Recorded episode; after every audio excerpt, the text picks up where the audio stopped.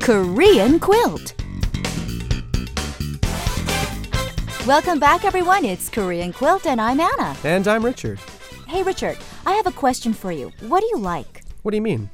Uh, well, anything that you like kinds of jobs, kinds of movies, anything. Well, to be honest, I do love reading. Okay, same here. Well, today's expression is what do you like or 뭐 좋아해요? Ah, very useful. 뭐 좋아해요? Yes, 뭐 좋아해요?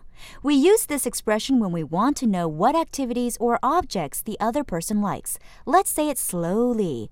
뭐 좋아해요? 뭐 좋아해요?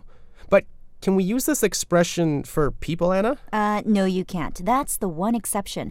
When you ask 뭐 좋아해요, you can't answer with uh, I like Richard. What? You can't?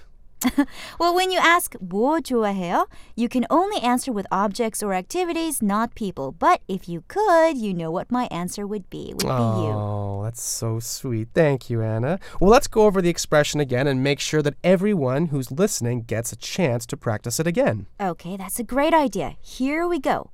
뭐 좋아해요? Well, unlike other people, I actually tend to like rainy days.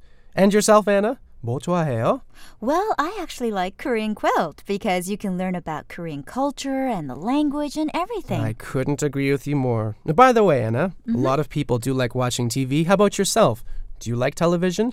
텔레비전 좋아해요? Well, actually, I don't watch TV. I just like listening to the radio. Mm. but everybody, it's time to say ta ta for now, but we'll be here again tomorrow. Thanks for joining us. See you then. Bye bye.